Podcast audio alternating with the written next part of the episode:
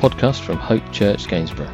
For more information, visit www.hopechurchgainsborough.co.uk.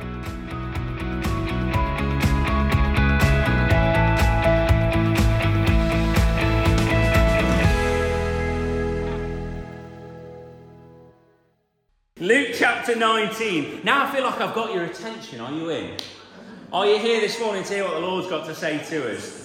So it's an account you'll know really well. Uh, Zacchaeus, the chief tax collector. If you remember, cast your minds back. We are on our way to Jerusalem.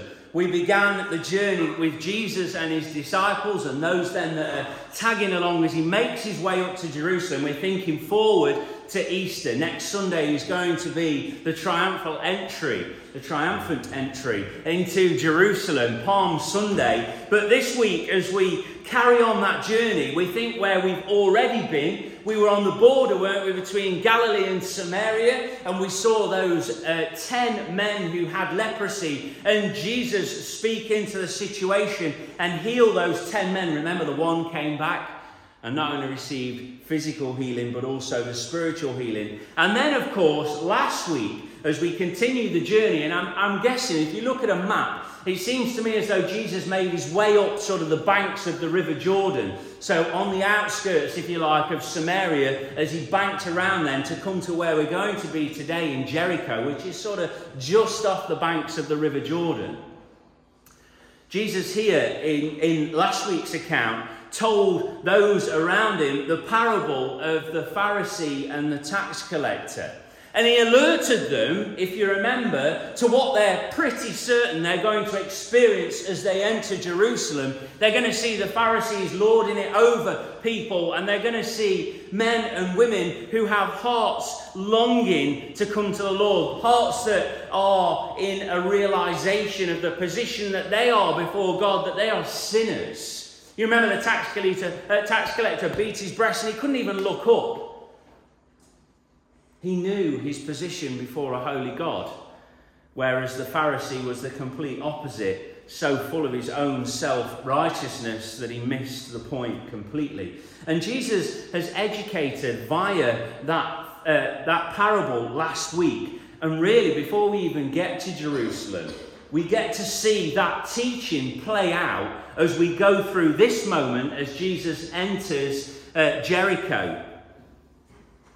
We're going to meet a man by the name of Zacchaeus. He was a chief tax collector. The Bible gives us some um, outline of who this guy was. He's the chief, first of all. He is short, second of all just in case you're unsure, in stature, not temper.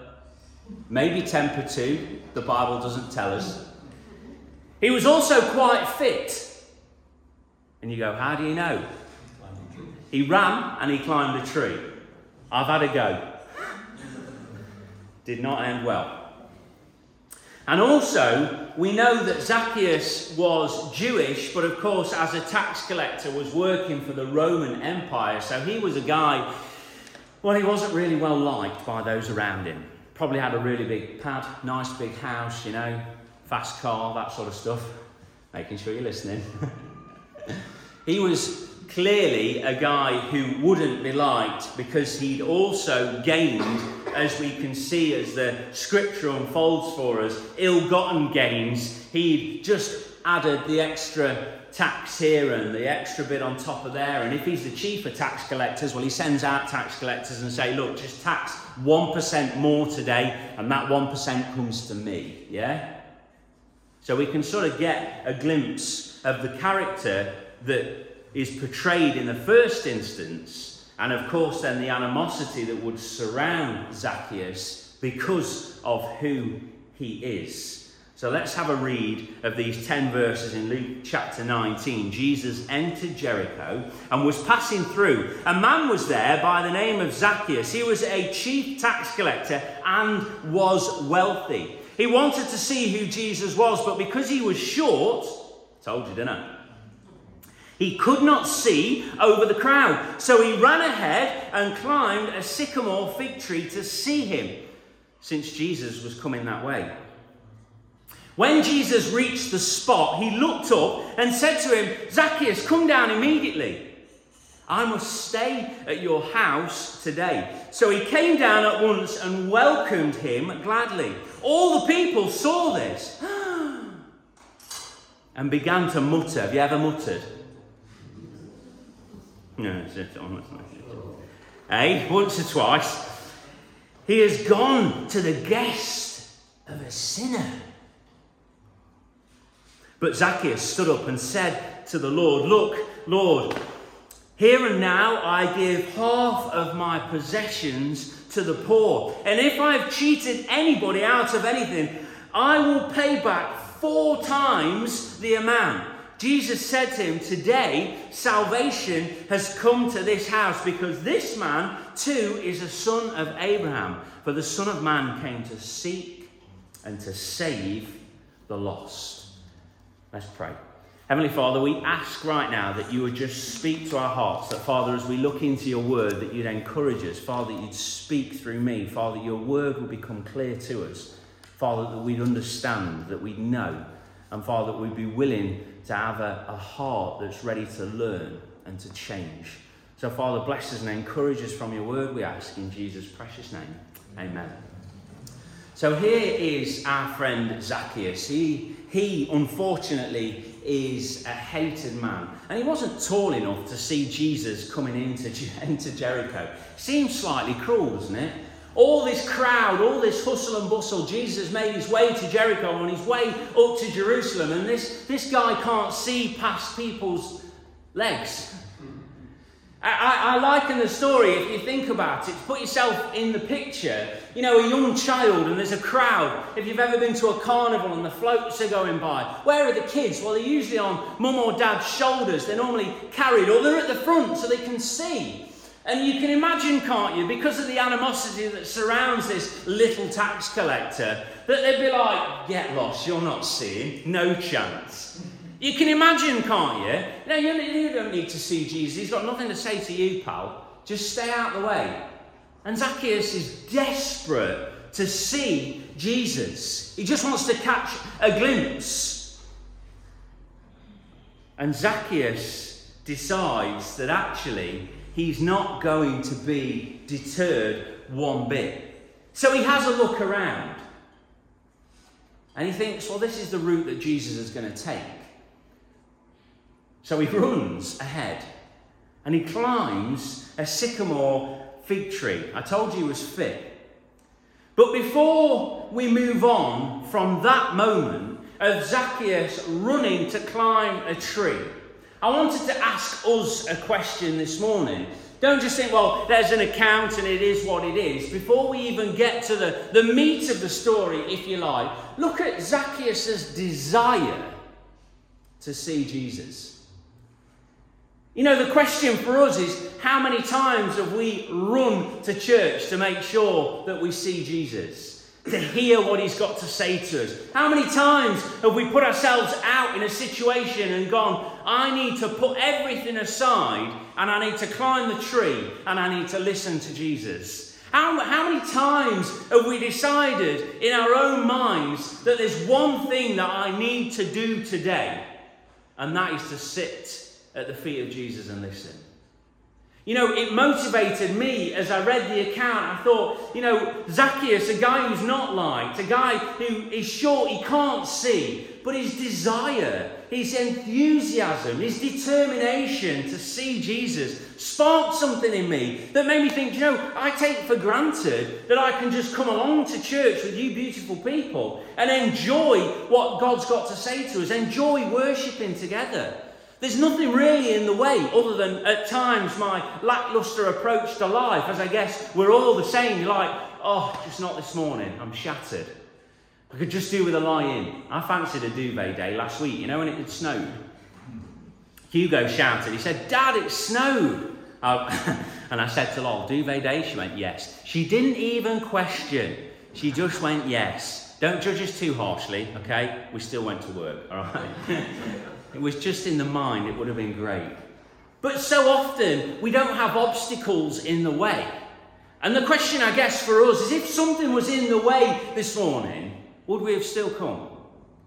Now, I know there's people in here this morning that have also had to overcome all sorts to be here. And the question for us, the challenge for us, is are we willing to run ahead? Are we willing to climb the tree? Are we willing to get that audience with Jesus? I just want to see him. I want to hear what he's got to say. I want to see what the word is going to encourage me with today. I want to, I want to be there to worship him.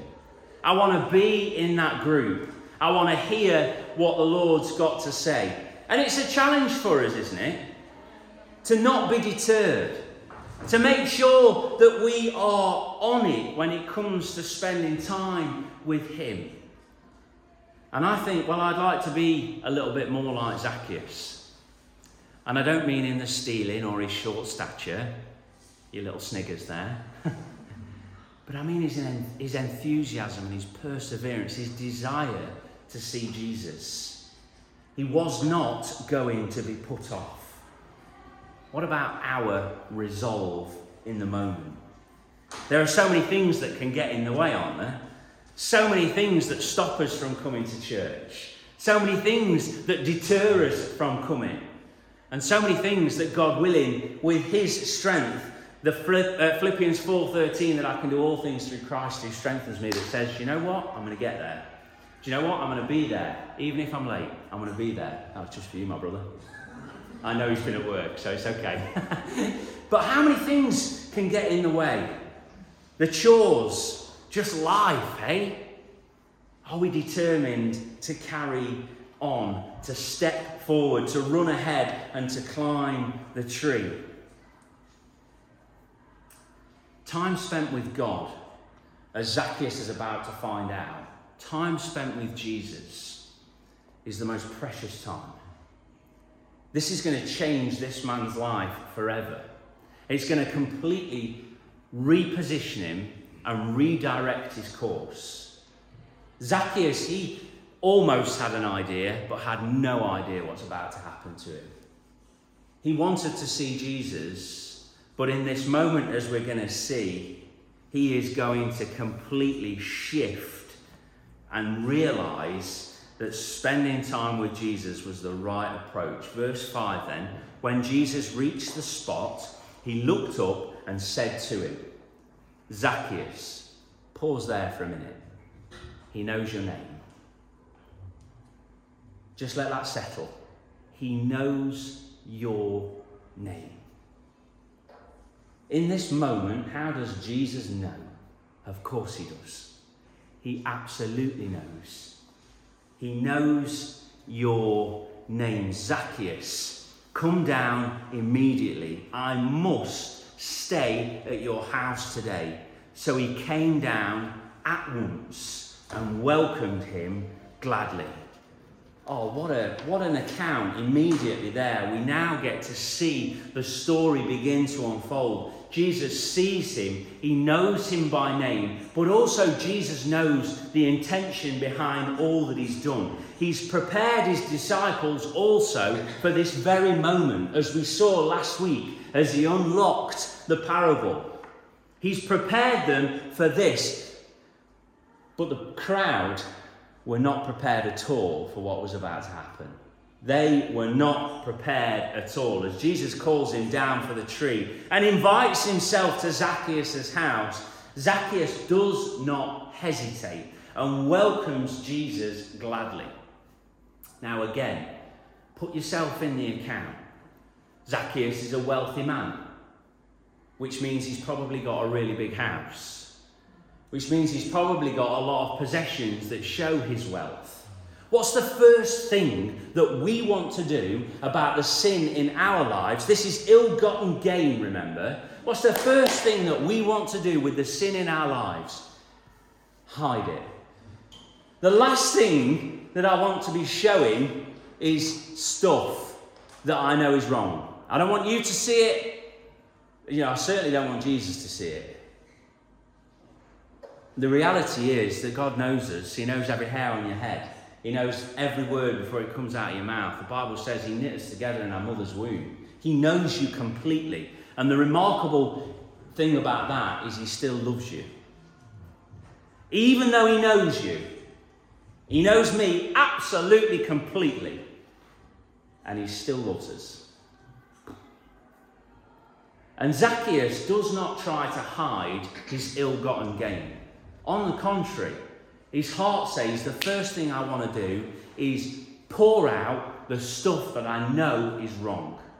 This is Jesus. I wanted an audience with him. I tried my best to see him, and now he's stopped and he has called me by name. The first thing I want to do is deal with the issues in my life. The first thing I want to do is to bring my sin before him. But Zacchaeus stood up then and said to the Lord, verse 8, Look, Lord, here and now I give half of my possessions to the poor, and if I've cheated anybody out of anything, I will pay back four times the amount. All of the, the muttering that's gone on, he's gone to the house of a sinner. Zacchaeus knew full well who he was. He knew that he'd done wrong. And he addresses, um, well, let's see who he addresses. Verse 8 I'm not confused.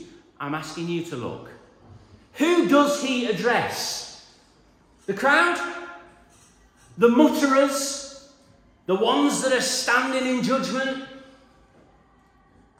No, he addresses the one that matters, doesn't he?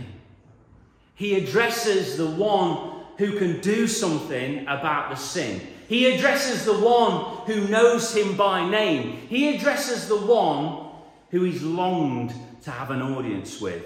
And he says, Look, Lord. Now that is the response. That is the response. Look, Lord, here and now I give half my possessions to the poor. And the, the righteous and holy would say, half of your possessions, you should give all of your possessions to the poor. You remember Jesus said, Leave everything you have and follow me? Oh, remember though, he owed a lot of money to people that he'd stolen it off. So, giving half of his, his, possessions is already a lot greater than the tenth that the law required. But more than that, then, he also gives back four times more to those that he's robbed of, which again exceeds everything that the law requires him to do. He gives back. He deals with the sin in his life appropriately and according to what Scripture says. But I bet, I bet that there were those in the crowd that went, This Jesus is not for me. Dealing with those sinners. Don't think for a second that those holy and righteous people that Jesus talked about in the parable were going, Oh, now this is this is honourable. It's good to see this is. No. You see, because if the heart and the mind don't match up with who God is and, and the reality of who we are before a holy God, then we can stand in judgment of all sorts of people because we think that we're in a position to judge. The Bible says uh, in Romans 3:23, I quote it so often, for all have sinned and fall short of the glory of God. We are all in the position of being a sinner before a holy God. And because of God's love, because of God's grace, and because of His mercy, we're able to know that we are saved, redeemed, set free as we put our faith and our trust in Him, not because of anything we've done, but because of everything that He has done for us. While we were still, still sinners, the Bible says, Christ died for us. The man deals with the sin in his life. He presents all that he's done clearly for everybody to see and says, Jesus, I'm going to put this all in front of you because you are the one that matters and you're going to deal with it because that's what you do. Cards on the table, you are the one who can forgive and can change me. And, church, the importance for us there is to realize that it's not just noise to an audience. We're not trying to make the crowd like us. We're not trying to get into a position where people go, oh, look how holy they are, look how good they are. No, it's about our heart before God. And it's about my response to Him, it's about your response to Him. It's not about wearing it all on our sleeves so that everybody can see how wonderful we are and how we're dealing with this, but by the grace of God. Amen?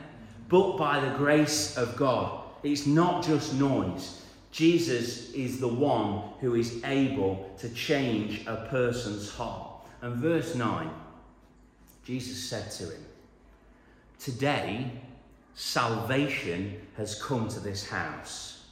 And listen, Jesus addresses the crowd because this man, too, is a son of Abraham. The crowd, the sharp intake of breath as Jesus wanted to go to his house, the sharp intake of breath that would have ensued now from those that haven't already walked off, would be like, What? Salvation has come to this tax collector, this sinner. He's been stealing off of us for years. And Jesus walks into town, and all of a sudden, he's got salvation. How dare he? Imagine the culture. Realize what's happening here. And also place it into today for us. Jesus can change a life. We're not to judge, we allow God to do that. We allow God to deal with the sin in people's lives. All we can do is present the gospel. Jesus is absolutely fully on mission here. At the end of uh, verse 10, Jesus says, For the Son of Man has come to seek and to save the lost. What was Zacchaeus? He was lost. What were we? Lost. Completely and utterly lost. And Jesus said, I've come to seek and to save you. Jesus knows you by name. He knows you and he still loves you. And even when we come to the Lord and we present everything to him, we don't put him off. He's not like, oh, well, actually, that's a bit too much for the cross. He's never done that. He'll never say that.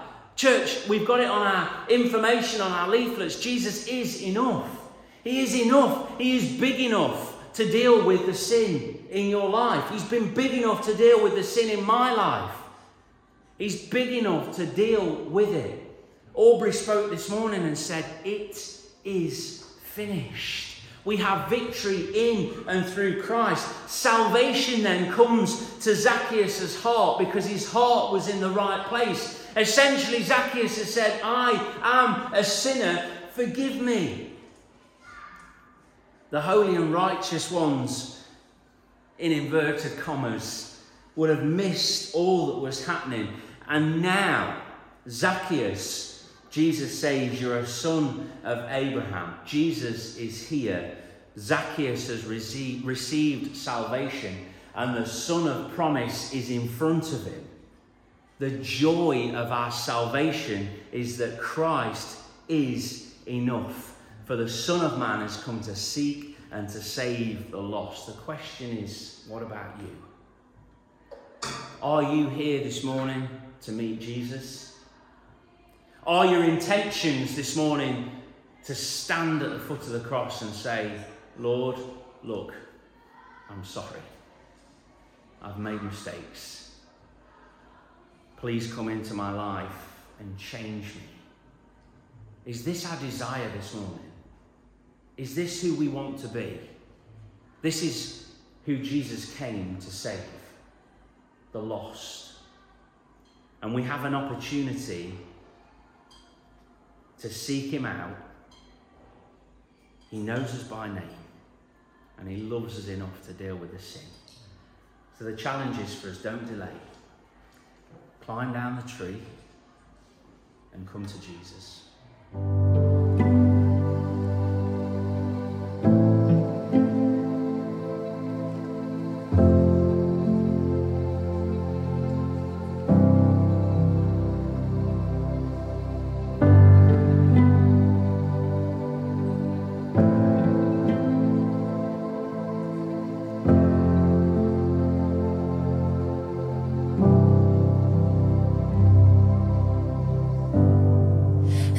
He life. And on the